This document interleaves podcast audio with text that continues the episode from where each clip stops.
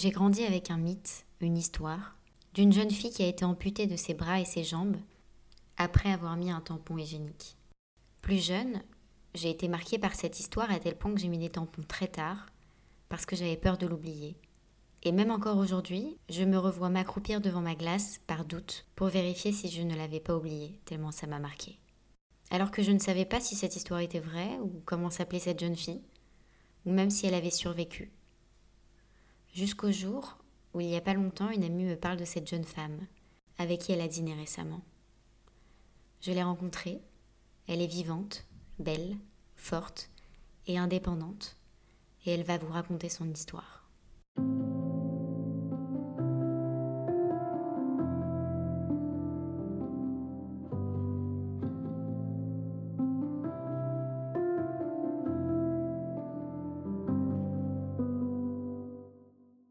Bonjour, je m'appelle Laura, euh, j'ai 35 ans. J'ai grandi euh, dans une famille avec euh, trois enfants, un grand frère de 10 ans de plus que moi et une grande sœur de 7 ans de plus que moi. Donc la petite dernière. J'ai grandi à Paris dans le 17e arrondissement où j'ai fait toute ma scolarité.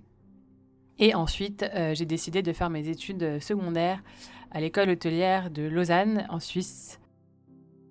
À l'âge de 19 ans, donc dans le cadre de mes études hôtelières, j'ai fait un, stage euh, pendant mon second semestre qui était à Barcelone, donc en Espagne. Je faisais un stage en tant que euh, barman dans un, enfin barwoman dans un hôtel euh, côté de Barcelone. Et un jour, j'ai commencé à me sentir très mal. Et en 48 heures, je me suis retrouvée à l'hôpital. Mon état était vraiment critique, à tel point qu'on a dû me plonger dans un coma artificiel. Je me suis réveillée cinq semaines plus tard. À ce moment-là, je me suis rendu compte que je n'avais plus mes mains et mes pieds. Si je parle de choc, le mot est trop faible. Je ne savais pas ce qui m'était arrivé, je ne savais rien. J'ai mis un tout petit peu de temps à m'en rendre compte parce que j'étais allongée, que je sentais plus vraiment, je sentais plus rien et donc je, ne comprenais pas trop euh, ce qui m'arrivait jusqu'au moment où euh, j'ai regardé euh, mes mains. J'avais l'impression, juste avant de regarder, que j'avais les bras repliés sur eux-mêmes. Quand j'ai regardé mes bras, je me suis rendu compte qu'il y avait plus de mains. Euh, j'avais des plâtres qui s'arrêtaient au milieu du bras. Donc j'ai compris que j'avais perdu mes mains. Euh, à ce moment-là, j'étais dans un, choc ultime et là j'ai regardé mes jambes et j'ai vu que j'avais pas non plus les pieds. Et là, bizarrement, ça m'a paru euh, secondaire par rapport aux mains parce que je, crois que de perdre mes mains, je me suis dit c'est tellement, on fait tellement tout avec des mains que c'était vraiment la fin du monde. Et pour moi, c'était vraiment la fin du monde. Je me suis fait rapatrier de Barcelone à Paris. Et euh, c'est à l'hôpital euh, de Cochin qu'on euh, m'a amputé. Le jour de mon amputation, c'était le 12 septembre 2007. Et le jour où j'ai commencé à me sentir mal et à tomber malade, c'était vers le 21 août. Et ça a une importance pour la suite. Je me rends compte de tout ça comme si c'était la, la, fin du monde. Et en fait, je me suis dit, à ce moment-là, j'avais l'impression qu'on m'avait volé mes mains et je parle surtout des mains parce qu'encore une fois, ce qui comptait le plus à ce moment-là, en me disant qu'on n'avait pas, qu'ils n'avaient pas le droit et que euh, on m'avait pas demandé euh, mon autorisation. En fait, en en parlant avec ma, ma sœur et ma famille après, ils m'ont dit euh, que si, qu'en fait, ils m'avaient réveillée avant l'opération. Donc, ils m'avaient réveillée de mon coma pour me prévenir de ce qui allait m'arriver. Et puis ensuite, je me suis rendormie. Sauf que évidemment, je n'ai aucun souvenir. J'étais, j'avais tellement de médicaments, euh, plein de substances dans mon corps que je, j'en ai aucun souvenir euh, de ça. J'ai toujours à ce moment-là 19 ans, euh, ma vie est complètement chamboulée. Il y a un moment qui est assez important, c'est un moment où, où je me dis, en fait, j'ai compris qu'ils avaient eu le choix. On leur avait, on leur avait donné le choix qui n'est pas vraiment un choix, mais de m'amputer ou alors je ne pouvais pas m'en sortir, j'allais mourir. D'ailleurs, ils avaient dit à mes parents quand j'ai commencé à, être dans le coma que je n'allais pas passer la nuit. Donc j'avais même pas 5% de chance de m'en sortir. je m'en suis sortie. La petite, euh, la petite force de vie à l'intérieur a repris le dessus et, a dit non, non, non, vous ne m'aurez pas comme ça. Donc là, à ce moment-là, je me suis dit, en fait, pourquoi ils m'ont pas, m'ont pas laissé tranquille. Ils auraient dû me laisser mourir. Qu'est-ce que ça va être euh, cette vie euh, Demain, qu'est-ce que, je vais faire? C'était impossible à concevoir. Je ne sais plus exactement à quel moment j'ai commencé à poser des questions. Et au fur et à mesure, on a commencé à m'expliquer mais sans vraiment euh, mettre des mots sur euh, la vraie cause que j'ai compris plus tard. J'ai l'impression qu'en fait c'était un peu un tabou à ce moment-là. Mais en tout cas, on m'a dit que j'avais eu une infection, que cette infection, elle avait été très grave pour mon corps et que j'ai une succession de mauvais événements qui se sont enchaînés et qui ont fait que euh, mes membres se sont gangrénés, que j'ai eu une, un staphylocoque doré avec une toxine qui s'appelle le purpura fulminant et qui a détruit mon corps. Quoi. Qu'ils étaient à deux doigts de m'enlever mes, articulations, donc les coudes et les genoux, mais qu'ils ont réussi à les sauver in extremis. Et qu'au tout début, on avait parlé à ma famille de euh, m'amputer uniquement le haut des phalanges. Donc euh, ils avaient juste parlé de ça. Déjà, pour mes parents, ça paraissait euh, invraisemblable. Mais alors après, quand ils leur ont dit que c'était les mains et les pieds, voilà, eux aussi, ils n'étaient pas, dans un très bon état. Évidemment, en tant que parent, je comprends complètement leur choix. Ils avaient une chance de me, récupérer, donc la, question ne se posait pas. Mais pour moi, c'est vrai que j'ai compris donc ce qui m'était arrivé euh, vite fait avec donc ce, purpura fulminant, etc. Donc ça avait vraiment détruit mon corps et puis, euh, puis à un moment donné, en fait, mes membres ne pouvaient pas être sauvés. Mais je comprenais pas au début qu'est-ce que je foutais là. Voilà, je me disais vraiment, euh, faut, on aurait mieux fait de me laisser là où j'étais et laisser mourir parce que je me disais cette vie ne m'intéresse pas. Moi, j'adorais la vie, j'adorais ma vie comme elle était, je m'éclatais, j'étais vraiment au, au summum de, ma jeunesse à ce moment-là je faisais une nouvelle école, je, connaissais la liberté, euh, partir en week-end, avoir un petit copain, vivre librement euh, avec lui, avec mes nouveaux amis, rencontrer des, des gens qui venaient de, partout, de l'international, etc. Enfin, vraiment, c'était génial. Et là, je me suis dit, c'est, c'est comme si on m'avait coupé en plein, en plein vol, quoi. C'est, c'est vraiment ce que j'ai ressenti. Ça n'a pas duré très longtemps, ce, ce moment où j'avais plus envie de vivre, parce que j'ai réfléchi dans mon lit d'hôpital, euh, allongé, à pas pouvoir bouger, j'ai quand même réfléchi. Et je me suis dit, euh, ok, maintenant je suis là, en fait, je suis pas morte. Et euh, mes parents, ils sont là, mais, ma famille est là, mes amis sont là. Je peux pas les abandonner, en fait. Je peux pas les laisser. Mais il y avait aussi une autre idée qui m'a accrochée. Et ça, je pense que c'est encore plus important parce que je pense que quand on vit quelque chose de difficile et quand on a un objectif en tête pour après, bah, je trouve que quelque part, ça donne envie de s'en sortir et ça donne les moyens d'y arriver. Et moi, je me suis dit, en fait, j'ai adoré le début de cette école. Je veux reprendre mes études. Donc, j'avais cette idée en tête que j'ai dite à ma mère quand j'étais dans mon lit d'hôpital. Elle m'a prise pour une folle et m'a dit Mais ça va pas, t'es encore à l'hôpital, tu me parles déjà de retourner à Lausanne, mais n'importe quoi. Et puis, mon papa, euh, que, que j'ai aimé beaucoup puisqu'il n'est plus parmi nous, il nous a quittés il y a deux ans et demi, m'a dit Mon bébé, tout ce que tu veux pour mon bébé, tu auras. Il paraît qu'il y a des solutions pour s'en sortir. J'ai pris cette pensée-là et je l'ai appliquée. Et les solutions qu'on me donnait, c'était, euh, alors voilà, il y a des prothèses qui existent pour marcher, des prothèses qui existent même pour avoir des mains euh, de remplacement, quoi, des prothèses de mains aussi, qui permettent, euh, avec une pince, de, faire pas mal de choses, etc. Au début, je me disais, ok, ils sont sympas, ils me disent ça pour me, faire plaisir, mais je vais jamais réussir à marcher, c'est pas possible. Et, et, moi, je connaissais pas de personnes dans mon entourage spécialement à ce moment-là qui avaient des prothèses, donc Enfin, c'est pas que je savais pas ce que c'était, mais presque, quoi. Donc je me disais, euh, c'est pas possible, je vais pas, je vais pas y arriver. Euh, puis je me suis laissée un peu porter par, euh, par, les, par le temps, par après le moment où c'était le moment d'aller en centre de rééducation. Et là, bon là déjà je suis arrivée, autant vous dire que c'était le, c'était la maison de retraite. Avait des personnes âgées euh, qui avaient eu des problèmes de diabète et qui avaient un membre amputé ou quelque chose comme ça. Ça, ça me, mettait en horreur. D'aller dans un réfectoire avec que des personnes âgées, c'était... J'arrivais pas, j'avais, besoin d'être... Euh, dans, mon cocon à moi, etc. Donc j'avais eu quelques, traitements de faveur, on va dire, avec mon, avec mon cas, c'était compréhensible. Donc j'avais une grande chambre où j'avais toujours une personne qui venait dormir avec moi, de ma famille, de mes amis. Je, je mangeais jamais dans le réfectoire. On m'amenait à manger midi et soir. Et puis, euh, assez rapidement, finalement, je me suis rééduquée. Je faisais beaucoup de, sport, etc. Et puis, euh, en moins de cinq mois, euh, j'ai réussi à remarcher et à me servir de prothèses de main. Et je suis sortie du centre. Une fois sortie de l'hôpital avec mes prothèses et tout ça, j'ai recontacté l'école et j'y suis retournée quelques mois plus tard pour, revoir l'école, parler avec les directeurs, etc. et voir comment ils pourraient me réintégrer. En vérité, il n'y avait pas grand-chose à faire parce que c'était euh, les, années qui me restaient, c'était trois années théoriques. Parce que les, au tout début, c'était des années de pratique. On, passait de la cuisine au, service au restaurant, au bar, au housekeeping, enfin tous ces, tous ces postes-là. Donc c'était vraiment physique. Et après, c'était de la théorie. Donc à part avoir un ordinateur avec une souris à côté, j'avais pas euh, grand-chose qui me, qui, me, qui me fallait.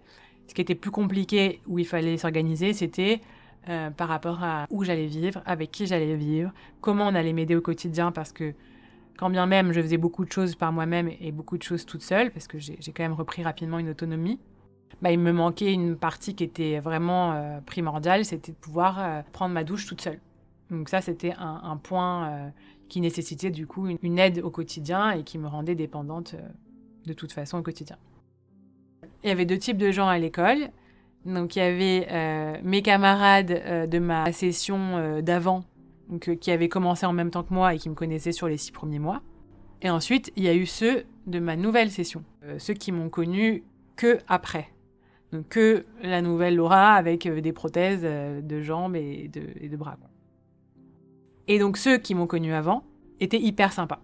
Donc hyper accueillants, ils ont essayé de, de m'aider, de m'intégrer. et il y avait les nouveaux, donc les nouveaux étudiants, qui me connaissaient pas et qui m'ont connu que comme une personne un peu plus renfermée que ce que j'étais.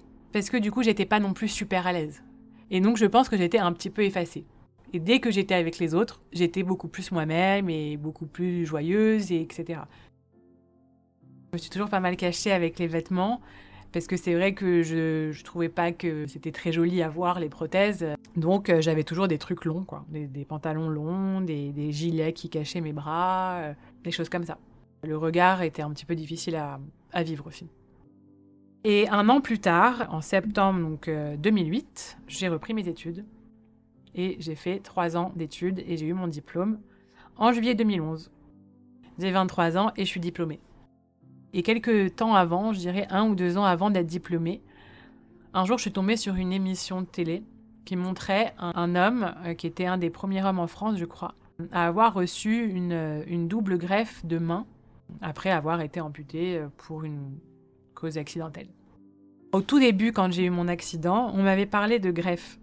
Mais alors, ça me paraissait inconcevable. Et puis quelques années plus tard, quand je vois cette émission de télé, je me dis, en fait, pourquoi pas? Parce que j'y avais, jamais ressongé depuis. Mais à ce moment-là, je me dis, euh, finalement, euh, finalement, pourquoi pas si je peux retrouver des mains Alors, même si ce ne seront pas mes mains et que ce seront les mains de quelqu'un d'autre, pourquoi pas Je me rends compte quand même à quel point c'est important d'avoir des mains et des vraies mains. Mais je me suis dit une chose, je me suis dit, j'attendrai de finir mes études avant de vraiment entreprendre ce projet. Néanmoins, avant de finir mes études, j'ai commencé à me renseigner. Donc j'ai été voir des chirurgiens, donc en France, à Paris et à Lyon.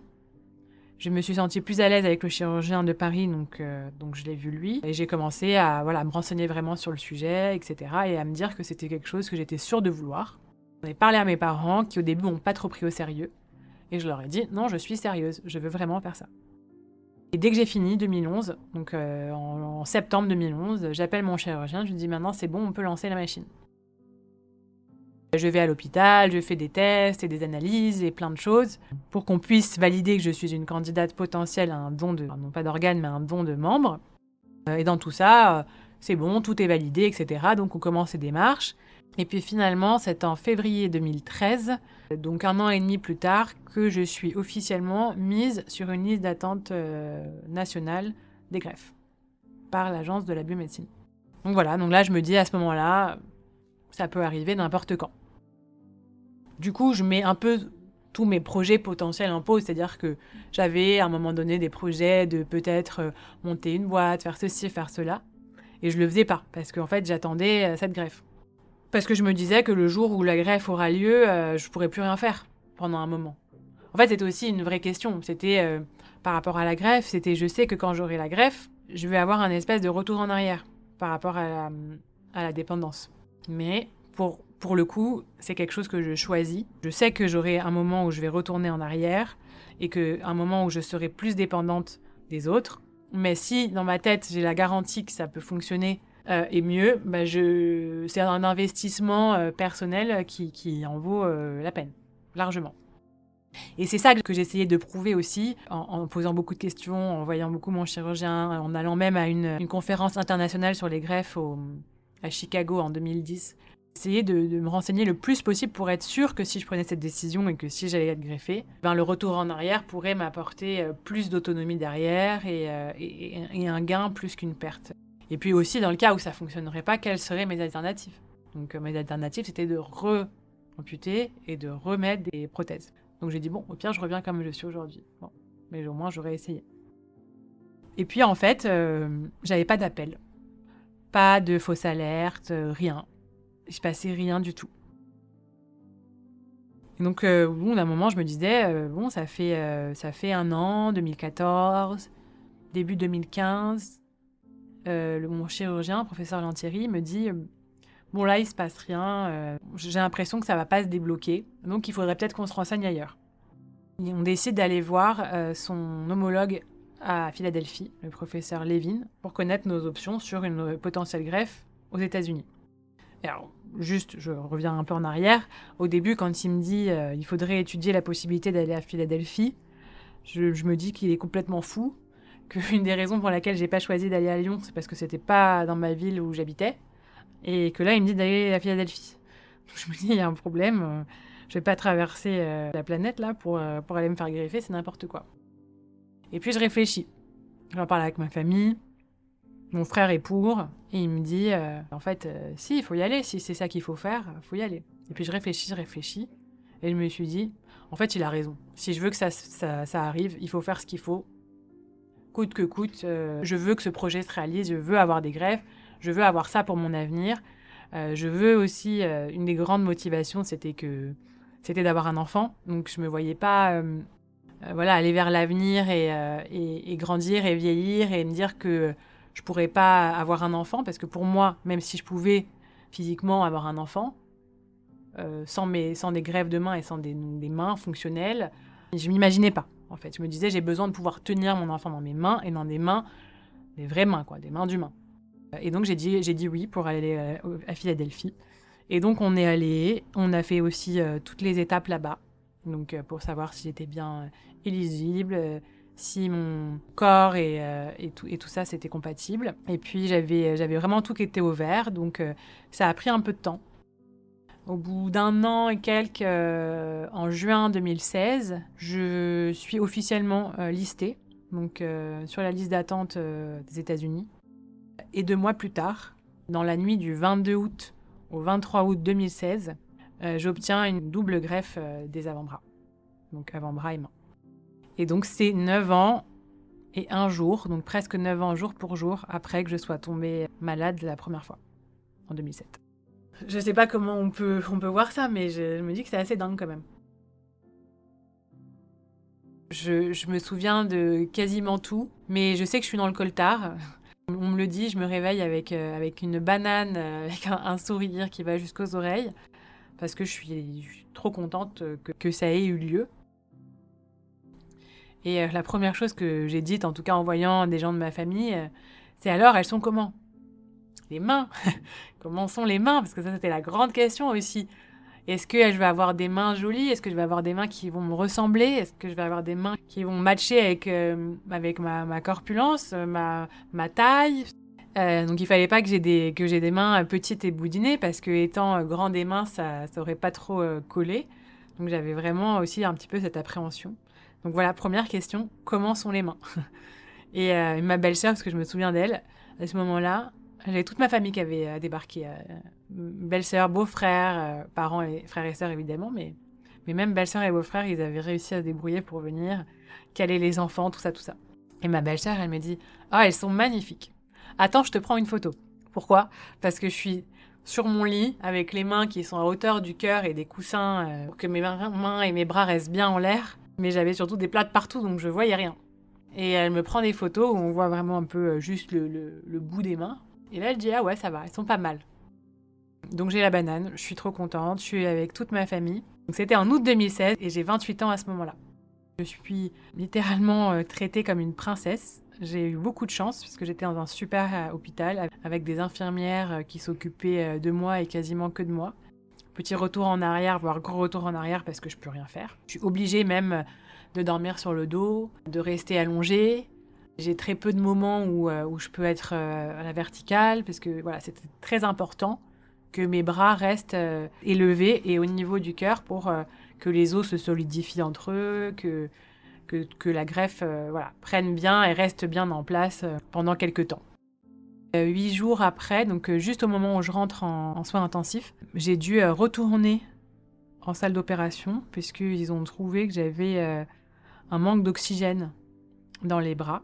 Et donc, ils devaient me faire une, toute petite intervention, mais locale, qui devait pas prendre de temps, rien du tout. Et en fait, à ce moment-là, ils me font une petite intervention.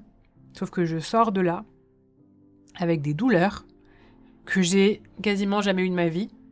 Hein, et on connaît ma vie là, maintenant on commence à la connaître. Et donc je comprends pas ce qui se passe et je dis, il y a un problème.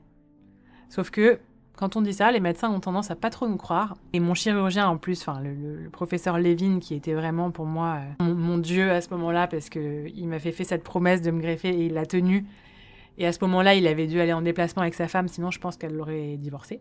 Donc il n'était pas là. Euh, j'ai dit que ça va pas, et au début on me croit pas, etc. Et puis finalement, euh, ils, regardent un truc euh, au milieu de la nuit, un moment, ils disent euh, Ok, il faut qu'on vous renvoie au bloc. Et donc là, je suis prise d'une peur, mais vraiment une peur grave, quoi. Et je dis Non, mais attendez, vous n'allez pas me renlever mes mains. J'avais vraiment cette peur-là. Il dit Non, non, t'inquiète pas. Voilà, on a juste besoin de, retourner parce qu'il y a un truc qui va pas, effectivement, etc. Et donc, il me renvoie au bloc. En 24 heures, quoi, j'y suis allée deux fois.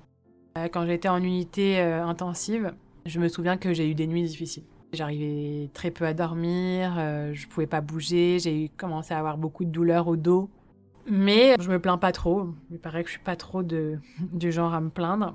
Et je le vis quand même bien, j'ai l'impression, puisque euh, je suis arrivée à, ce rêve quand même d'avoir des mains. Donc, euh, bon, maintenant, c'est que le début hein, à ce moment-là, puisqu'il fallait derrière faire la rééducation et que les mains fonctionnent. Donc, il y, a tout à faire encore. Mais ça y est, on y est quoi. Après beaucoup d'attentes, après 5 euh, ans d'attente, j'y suis. Et puis euh, je reste à peu près 7 ou 8 jours euh, en unité intensive et après je suis montée dans une chambre normale. Le temps passe, je reste 5 semaines à l'hôpital où donc je fais la rééducation tous les jours. J'ai beaucoup de monde qui vient me voir, surtout de la famille. deux de mes amis proches aussi qui font le déplacement de Paris. Au bout de 5 semaines, ils me disent Ok, c'est bon, maintenant tu peux sortir mais on veut te garder euh, près de nous, donc tu restes à Philadelphie, tu vas venir tous les jours euh, faire ta rééducation en hôpital le jour, et on verra quand est-ce que tu peux retourner en France. En tout, c'est deux mois et demi, donc, dont cinq semaines à l'hôpital et cinq semaines euh, en appartement. C'est des frais de déplacement, c'est des frais pour mes parents, ma famille, qui sont venus me voir, qui vont à l'hôtel, qui louent un appartement, puisque on se rend compte que être opéré là-bas et euh, devoir faire toutes les suites de l'opération là-bas, ça, ça, va demander un certain temps sur place. Donc mes parents, au bout de quelques jours, louent un appartement. Et moi, je suis à l'hôpital. Donc ça coûte justement en frais de transport, en frais d'hébergement, etc. Mais l'opération, à ce moment-là en tout cas, ne nous est pas due. C'est l'hôpital qui finance l'opération grâce à leur programme de recherche et que sais-je. En tout cas, à ce moment-là, je n'ai rien à payer. On me remet cependant une facture lorsque je sors de l'hôpital et que j'ai fini, même à l'hôpital de jour, etc. Donc au bout de deux mois et demi, on me remet un dossier de facture euh, vraiment épais, quoi. Et on me dit, euh, voilà, euh, on aimerait quand même une participation de la France. Je ne sais pas exactement à quel moment j'ai découvert ce qui m'était arrivé et pourquoi j'ai dû avoir ces amputations. Ce que je sais, c'est qu'il hum, y a eu beaucoup de rumeurs. Euh, tout le monde parlait de moi à l'époque. Euh, je sais que les gens ont prié. Je sais qu'il y a eu beaucoup de bonnes choses. Mais il y a aussi eu des mauvaises choses. Hein. Le mauvais côté euh, des rumeurs. Et puis même un peu, c'est que parfois, étant dans un espèce de microcosme au final, quand même, les informations se dispersent et se dispersent très vite. Et puis c'est un peu à qui aura l'information en premier, qui va la disperser. Et du coup, j'ai le téléphone arabe et il y a des choses qui se disent de n'importe quoi. Et j'ai des meilleurs amis qui m'ont rapporté qu'on les avait appelés pour leur dire toutes mes condoléances. Voilà. Alors que bon, j'étais pas morte, quoi. Donc ça, ça a pu faire partie des rumeurs. Et puis j'entendais beaucoup parler aussi d'un tampon, que c'était dû à un tampon. voire à même 2, 3 tampons, 10 tampons. Donc apparemment, j'aurais été assez bête pour mettre 3 tampons en même temps. Je sais pas qui fait ça. Donc je sais que ça peut arriver d'en mettre deux. Parfois on peut se tromper. Mais je crois pas que c'était mon cas en tout cas. Et euh, les gens ont raconté des histoires comme s'ils étaient à ma place euh, ce jour-là, quoi. Ils ont mis peut-être le tampon à ma place, je sais pas. Enfin, faut, me le dire, quoi. Donc j'entends toutes sortes de choses et je me dis, mais enfin, c'est quand même incroyable que, des, informations circulent euh, à ce point. À un moment donné, tu doutes de toi-même, mais j'ai jamais eu de problème avec ça. Donc je me suis dit, c'est possible que qu'il me soit arrivé un truc, peut-être que je l'ai mis, que je l'ai mis un petit peu trop longtemps, ou je l'ai laissé trop longtemps, comme franchement, je pense que c'est arrivé à tout le monde. Et on, on savait même pas spécialement qu'il fallait pas le garder euh, la nuit ou ceci ou cela. Enfin, moi, je le savais pas en tout cas. Et je pense que mes amis non plus et que les, les, les, les femmes que je connaissais ne le savaient pas. Ça m'a créé beaucoup d'interrogations puisque moi, on m'en a pas vraiment parlé à ce moment-là. En tout cas, ma famille ne m'en avait pas parlé de cette histoire de tampon. On m'a dit une infection et je comprenais pas justement d'où venait l'infection. Parce que oui, il y aurait eu quelque chose euh, euh, dans l'air ou dans l'air. Comment comment c'est possible qu'un truc dans l'air amène un truc comme ça? Et donc j'ai posé la question à ma mère, à ma sœur, à ma famille, quoi. Et ma mère avait l'air de dire non, c'est pas ça. Ma sœur savait pas trop. Bon, c'était un peu confus en fait. Et je pense que, enfin, je sais pas si la provenance de, ce qui m'est arrivé avait vraiment été expliquée clairement à, ma famille, puisque j'avais aucune réponse claire. Et mon oncle, qui est médecin, avec qui euh, je me suis vachement rapprochée euh, depuis, puisqu'il a été très très présent, mon oncle euh, Marco. Enfin, il est médecin, mais il n'a jamais euh, pratiqué. Mais c'est quand même le médecin de la famille. Donc on l'appelle toujours dès qu'on a un truc. Et donc un, jour, je, déjeune avec lui et je lui en parle et je lui dis écoute tonton, je je comprends pas. Est-ce que est-ce que c'est un tampon qui m'a créé tout ça? Maman, elle dit que non. on me répond pas quoi. On me répond pas vraiment. j'ai besoin de comprendre, j'ai besoin de de savoir parce que ça fait partie de ma guérison. Et il me dit euh, Te tracasse pas, c'est effectivement le tampon qui t'a provoqué ça, qui t'a provoqué tout ce que tu as eu derrière. C'est-à-dire que, comme euh, une nana sur deux, voire plus, je sais pas, j'ai mis un tampon parce que j'avais mes règles, et que ce tampon m'a provoqué une suite d'événements euh, malheureux qui a, qui a ensuite provoqué l'amputation de mes quatre membres. Et en fait, si on regarde sur la boîte, je ne sais plus exactement en quel terme c'est écrit, mais il y a écrit que le tampon peut provoquer un choc septique. Et donc c'est ça que j'ai eu. C'est un choc septique ou septicémie, je crois que ça revient au même. Et c'est un cas sur euh, des millions. Donc malheureusement, je fais partie de ce cas sur des millions. Et donc je ne pense pas que c'est parce que j'en ai mis un ou deux, ou que je l'ai oublié, ou peut-être que je l'ai pas enlevé au bout de 4 heures, mais au bout de 6, quoi. Mais euh, si on dort avec, c'est ce que ça fait. La malchance, quoi la malchance qui fait que c'est tombé sur moi. J'ai pas attaqué la marque parce que j'avais d'autres euh, projets, d'autres choses qui faisaient que c'était pas mon combat. Mon combat, c'était de m'en sortir. Comme ça n'a pas été clair avant peut-être des années que j'ai vraiment compris que c'était ça et que j'ai vraiment accepté, parce qu'il y a aussi ça. C'est le fait de le savoir et le fait de l'accepter. Et donc le fait de le se dire, ok, d'accord, c'est vraiment ça, c'est vraiment un tampon qui m'a provoqué euh, tout ça derrière parce que je pense qu'au début, je ne voulais pas l'accepter. Donc, quand on me posait la question de qu'est-ce qui m'a provoqué ça, etc., bah, au début, je disais je sais, je sais pas, une infection. Après, je disais peut-être que c'est un tampon. Maintenant, je dis c'est un tampon. Parce que c'est difficile en fait. C'est quelque chose, c'est pas comme si c'est une infection qui vient de là-dedans. C'est quelque chose d'intime. On parle de la femme, on parle de, du vagin, on parle de tout ça. C'est des choses qui sont déjà un tabou. Euh, et deux, quand ça vous concerne vous et qu'on s'attaque à quelque chose d'aussi intime et d'aussi personnel, bah c'est difficile d'en parler en fait. Et c'est difficile de, se livrer comme ça ouvertement. En plus, sachant toutes les rumeurs qu'il y avait eu, ça me faisait beaucoup de mal en fait. Et j'ai mis longtemps à l'accepter aussi à cause de ça. Alors encore aujourd'hui, hein, je ne suis pas sûre à 100%, c'est-à-dire qu'il n'y a pas un médecin qui, m'a assis en face de moi et qui m'a expliqué, voilà Laura, vous avez eu ça, ça, ça, ça, ça. Non, ça je l'ai compris en venant au fait que bah oui, c'est ce qui est écrit sur la boîte. Euh, mon oncle m'a dit, euh, écoute, c'est ça. Euh, voilà, mais j'ai même pas une preuve concrète. Donc pour moi, c'est encore 99%, c'est pas 100%. Il y a quand même une part d'incertain. Donc j'ai 28 ans, on est début novembre 2016, je rentre à Paris avec mes deux mains greffées, je retourne chez mes parents, donc, chez qui je, vivais déjà depuis mon retour de Lausanne. Je commence à rebosser, je commence à de plus en plus retrouver aussi de l'autonomie. Donc mes, mes, greffes commencent à fonctionner, je, commence à retrouver des sensations de chaud, de froid. je commence à pouvoir aussi bouger mes mains. J'avais des attelles. Et j'avais euh, des, euh, petites aides qui me permettaient de faire les trucs toute seule. Euh, par exemple, au tout début, j'avais un, petit stylet que je mettais au bout qui me permettait d'utiliser mon téléphone. Après, j'avais une fourchette que je mettais dedans pour me permettre de manger.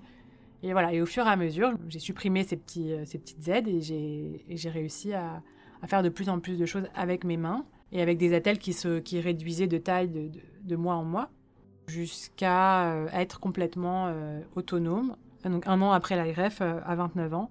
Et ça correspond à la période où j'ai rencontré mon ex, euh, le père de ma fille, et, euh, et où à ce moment-là, j'ai eu besoin d'arriver à, à, prendre mon envol vraiment et à être plus autonome, ne serait-ce que pour prendre ma douche. Et c'est comme ça que je me suis un peu fait violence et que j'ai réussi à, j'ai réussi à le faire toute seule. Et là, je crois que ça a été un des plus beaux jours de ma vie parce que du coup, je me suis vraiment dit, waouh, c'est la libération, quoi.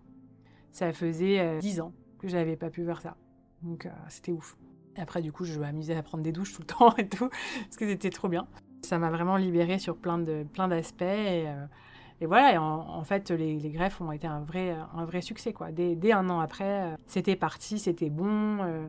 j'ai pu avoir la fonction de pince entre le, pouce et l'index qui a fonctionné aussi assez vite. J'ai pu vraiment refaire beaucoup de choses et encore plus de choses qu'avant. J'étais ouverte à la rencontre euh, et, même, euh, même avant que je sois vraiment ouverte, ça, ça s'est un peu mis euh, sur mon passage avant que je rencontre mon ex, le père de ma fille. Il y avait un autre homme que ma coiffeuse de l'époque voulait me présenter son fils. Alors je la connaissais depuis vraiment très longtemps. Et là, je sais pas, en parlant, en rigolant, elle me dit bah, Je pourrais te présenter mon fils. Et je lui dis Bah, vas-y. Un peu en me disant Pas du tout, ça va pas du tout se faire, etc. Donc, bon, rien du tout. Je suis sortie avec lui, ça a duré même pas deux mois. Enfin, ça m'a mis dans une, atmosphère où j'étais ouverte à rencontrer quelqu'un, sans vraiment m'en rendre euh, compte et le réaliser. Je me suis dit, si euh, ce mec-là veut me rencontrer et qu'il connaît mon histoire, parce qu'il la connaissait, bah, c'est que c'est cool. C'est-à-dire pour moi, c'est vachement rassurant et, facilitant de rencontrer quelqu'un sachant qu'il connaît euh, mes bagages, quoi, qui, qui, voilà, qui connaît mon histoire. Donc lui, je savais que, étant le fils de ma coiffeuse, il, il connaissait mon histoire. Euh, voilà, après, moi, j'étais quelqu'un qui, euh, aimait sortir, donc je, je, sortais quand même beaucoup euh, avec mes amis à droite à gauche, sans forcément rencontrer d'hommes, hein, voilà. Le père de ma fille, j'ai rencontré un peu quelques mois plus tard, quand même, où je suis sortie à un anniversaire. Je ne l'ai pas rencontré, en fait, à ce moment-là. Lui m'a vu, moi, je ne l'ai pas vu. Et c'est par des amis en commun, enfin un ami, en l'occurrence, en commun, et en parlant de moi, qui, que cet ami m'a dit, j'ai quelqu'un à te présenter. Donc je me doutais bien qu'il devait connaître mon histoire. Euh, bon, j'y étais quand même un peu avec les chocottes, hein, en me disant, euh, on va, je vais aller à la date, mais je ne sais pas trop. Euh. Et la première fois, on n'en a pas parlé. Mais je me suis dit, c'est sûr qui c'est. Je me suis dit, c'est sûr qui c'est. Puis la deuxième fois, on en a parlé. Et moi, je lui ai parlé de, mes... de mon histoire, et lui m'a raconté la sienne. Parce que tout le monde a une histoire. Finalement, je me suis dit, bon, bah, ce qui est pas mal, c'est que j'ai l'impression qu'on a, on est sur un espèce de pied d'égalité, évidemment, même si on peut pas comparer les histoires. Chacun son histoire, on se, on se sent un peu plus d'égal à égal. J'étais sortie avec euh, un autre ex avant, quand j'avais encore les prothèses de main et de pied. Je l'avais rencontré juste après mon école en 2011. Et avec lui, c'était plus difficile pour moi, parce que finalement, même s'il m'acceptait, visiblement, il m'acceptait puisqu'il m'a connu avec mes prothèses et qu'il connaissait déjà aussi mon histoire. Il n'avait pas de bagage ou d'histoire vraiment claire. Donc, euh, je me sentais plus redevable et c'était compliqué. Puis, il, avait, il avait quand même un plus gros rôle envers moi et envers son assistance, entre guillemets, euh, au quotidien. que euh, c'est plus difficile. Là, je me sentais déjà, bon, un, j'avais des mains, donc on parlait pas quand même du même poids. Et deux, on avait au moins chacun quelque chose qui faisait que je me sentais, euh, je me sentais plus équilibrée dans cette relation. Et puis voilà, notre relation a commencé avec, ses hauts et ses bas. Et puis on a eu des projets. Et puis au bout de presque 4 ans, euh, il m'a demandé en mariage. Et puis là, j'ai eu une année très compliquée, l'année 2021, euh, où il m'a demandé en mariage en mars 2021. En avril, je perds mon papa, soudainement, du jour au lendemain. Très grosse épreuve. Vraiment, on s'y attendait pas du tout. Il était rentré à l'hôpital, il devait ressortir. Les médecins n'étaient pas inquiets du tout. Voilà, on allait dormir le soir en mettant nos téléphones en mode avion, tellement on n'avait pas d'inquiétude. Et puis c'était l'époque un peu mi-Covid, donc on n'avait pas trop le droit d'aller à l'hôpital. Mais moi, j'avais prévu d'y aller. Un jour ou deux jours avant que j'y aille, ben, pendant la nuit, il a, fait un arrêt cardiaque. Je suis, en train de me dire, là, je, suis censée vivre encore un, un, bonheur, et puis là, je perds mon père, qu'est-ce qui se passe, je comprends pas. Mon père ne sera pas là à mon mariage, mon père n'est plus avec nous. Ma mère, euh, mes parents étaient encore ensemble après 45 ans de mariage, donc on est tous vraiment atterrés. Puis bon, la vie euh, doit continuer malgré tout. Donc, euh, bon, bah, on continue notre vie. Moi, c'était un peu compliqué quand même euh, au quotidien, mais on fait aller. Et puis, on m'avait dit aussi, euh, quelques mois plus tôt, donc toujours en 2021, je commençais à vouloir faire un, enfant. Et on me disait que c'était compliqué. Et puis voilà, donc je perds mon papa en, avril. Et puis, début ju juillet, j'apprends que je suis enceinte. Et là, c'est un énorme choc positif, bien sûr mais je, compre je comprenais pas parce que c'est vrai que comme on m'avait dit en plus que ce serait peut-être un petit peu difficile, je m'attendais pas à ce que ça vienne naturellement et aussi rapidement. Et là, je me dis, ok, c'est clair, c'est un cadeau de mon père. Je, je suis pas très croyante des signes et pourtant, il y a quand même pas mal de choses qui, je me dis parfois, n'arrivent pas par hasard. Et là, voilà, en fait, être tombée enceinte deux mois plus tard, bon, je l'ai appris en juillet, mais en fait, c'était depuis le 9 juin. Et deux mois après mon, papa, je me dis, c'est quand même assez dingue. Et, pour moi, voilà, c'était un signe de mon, père et, c'était un cadeau venu de mon père. Quand je suis tombée enceinte, j'ai eu la, la certitude profonde que la grossesse allait bien se passer et que j'allais pas faire de fausse couche. Comme pour moi, en plus, ça venait de mon père, je pas, j'ai dit, je sais que ça se passera bien. Et ça s'est bien passé. Je donne naissance à ma fille le 15 février 2022, ma fille Noah, qui a du coup aujourd'hui 19 mois. Aujourd'hui, j'ai 35 ans, je suis maman d'une petite fille, euh, je travaille à mon compte, je suis indépendante. Euh, J'essaye aussi d'aider euh, les autres avec mon travail, grâce à mes greffes de main, donc que j'ai depuis 7 ans. En revanche, je n'ai pas fait de greffe de pied, par choix et parce que ça n'existe pas. Alors c'est une question qui revient beaucoup chez les gens qui, avec qui je parle de mon histoire, et beaucoup de gens qui me disent, euh, une des premières choses, c'est et les pieds alors? Je dis non, les pieds non, parce que en fait, c'est en même temps un choix et en même temps, j'ai pas le choix parce que ça n'existe pas. Mais c'est vrai que les prothèses de jambes font bien le job. C'est-à-dire que ça permet de marcher, ça permet de faire le, principal, quoi les mains, on fait tellement plus de choses dans une vie avec des mains, et c'est nos interactions avec les gens, c'est c'est pour manger, c'est pour écrire, c'est pour euh, c'est pour tout en fait les mains. Les jambes, il n'y a pas autant de fonctions avec des jambes et des pieds. Évidemment que j'aimerais bien euh, courir et, euh, et, et, plonger dans une piscine quand, comme je veux. Je peux me baigner, mais quand je mets des prothèses, d'autres prothèses pour, pour me baigner. Donc j'ai des prothèses pour ça. Donc ça me demande une organisation. Quand je vais en vacances, je prends mes autres prothèses dans la valise, je dois me changer, enfin, mais je, enfin, je garde les prothèses toute la journée. Après, évidemment aussi, j'aimerais bien pouvoir me lever le matin sans devoir mettre mes prothèses. Ce que je devais faire avant avec les mains, mettre mes prothèses de main quand je me réveillais, bah, maintenant elles sont accrochées à moi. Donc c'est plus facile. Pendant l'été, je mets que des pantalons longs, des, des robes, des jupes longues, euh, parce que c'est pas, pas très joli à voir, quoi. Je préfère les camoufler et j'ai des jolies prothèses d'été qui me permettent de mettre des, des jupes et des, et des robes à mimolés, ce qui fait que pour s'habiller, ça va, c'est pas trop compliqué. Je me bats contre la sécurité sociale, puisque après avoir eu les greffes aux États-Unis, je leur ai demandé de prendre en charge l'opération qui avait été financée aux États-Unis, en tout cas en partie. Parce que normalement, dans, la, loi, quand une opération ne peut pas être financée et faite en France, la sécurité sociale peut aider à la financer à l'étranger. Ce qu'ils avaient refusé. Donc j'ai redemandé, une fois que l'opération a été faite, et j'ai eu un refus.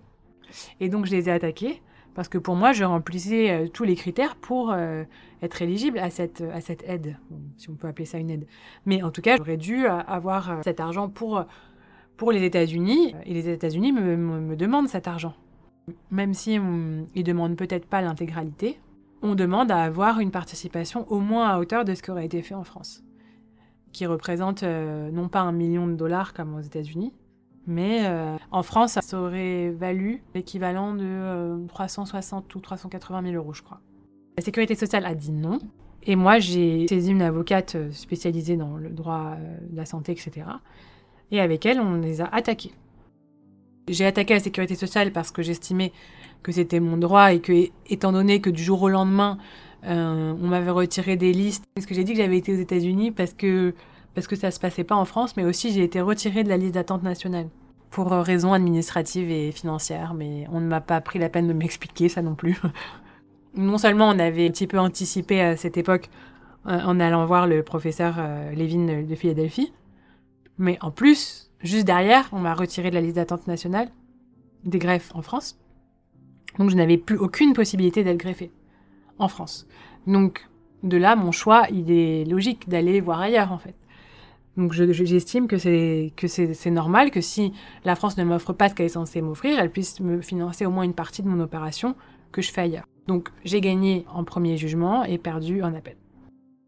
Si quelqu'un est dans une situation similaire à la mienne, alors ne serait-ce que parce que euh, il a perdu un membre ou il a une prothèse ou même encore autre chose parce que je pense que parfois on peut se comparer même sur des épreuves qui sont un petit peu différentes, mais on, a tous euh, parfois des, épreuves et en fait c'est là où c'est important, c'est que comment on fait quand euh, quand il y a une épreuve, comment on fait quand on est au plus bas et qu'on se dit qu'on va pas s'en sortir. J'ai hum, deux conseils, je dirais.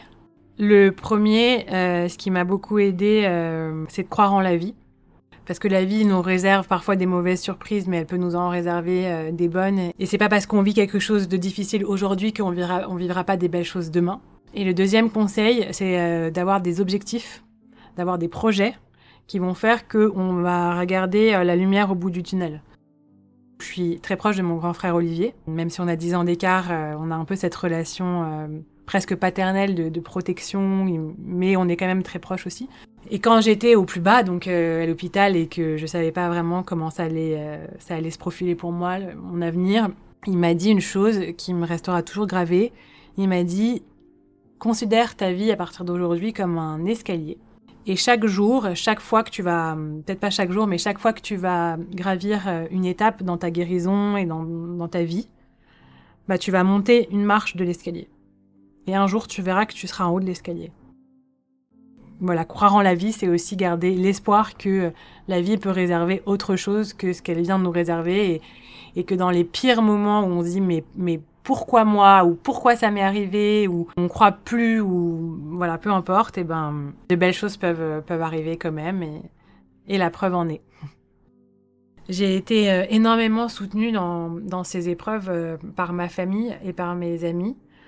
Euh, parfois par un, petit copain quand il était dans le, dans le paysage, mais euh, je trouve ça très très très important d'être entouré, d'être bien entouré. Et je voudrais juste aussi dire euh, merci à toutes ces personnes qui m'ont toujours soutenu depuis 16 ans maintenant et qui ont été là du début, qui sont encore là aujourd'hui. Et, et merci, un, merci tout précieux à toutes mes copines qui se reconnaîtront parce que sans elle, j'en serais certainement pas là. Et bien sûr, merci à ma famille, ma sœur, mon frère, ma mère, mon papa, à qui je pense tous les jours, et, et, et puis tous mes oncles et tantes, etc. Enfin, voilà, tous les gens qui, qui, sont là et qui sont encore là aujourd'hui. Et puis même certains, s'ils ont été de passage et qui m'ont aidé à un moment donné, ben voilà, c'est important euh, de le reconnaître, c'est important de le dire aussi. Je pense qu'à des moments, j'ai peut-être pas dit assez merci. Donc euh, je m'en rends compte aujourd'hui et, et c'est très important. Donc euh, voilà, merci, merci, encore merci. Aujourd'hui, je pense que c'est une victoire d'en être arrivé euh, là où j'en suis. Après euh, tout ce que j'ai traversé, j'aurais jamais pensé être là aujourd'hui. J'espère que cet épisode vous a plu. Si vous voulez m'encourager à continuer, n'hésitez pas à me laisser des étoiles sur Spotify ou Apple Podcast. Merci et à la semaine prochaine.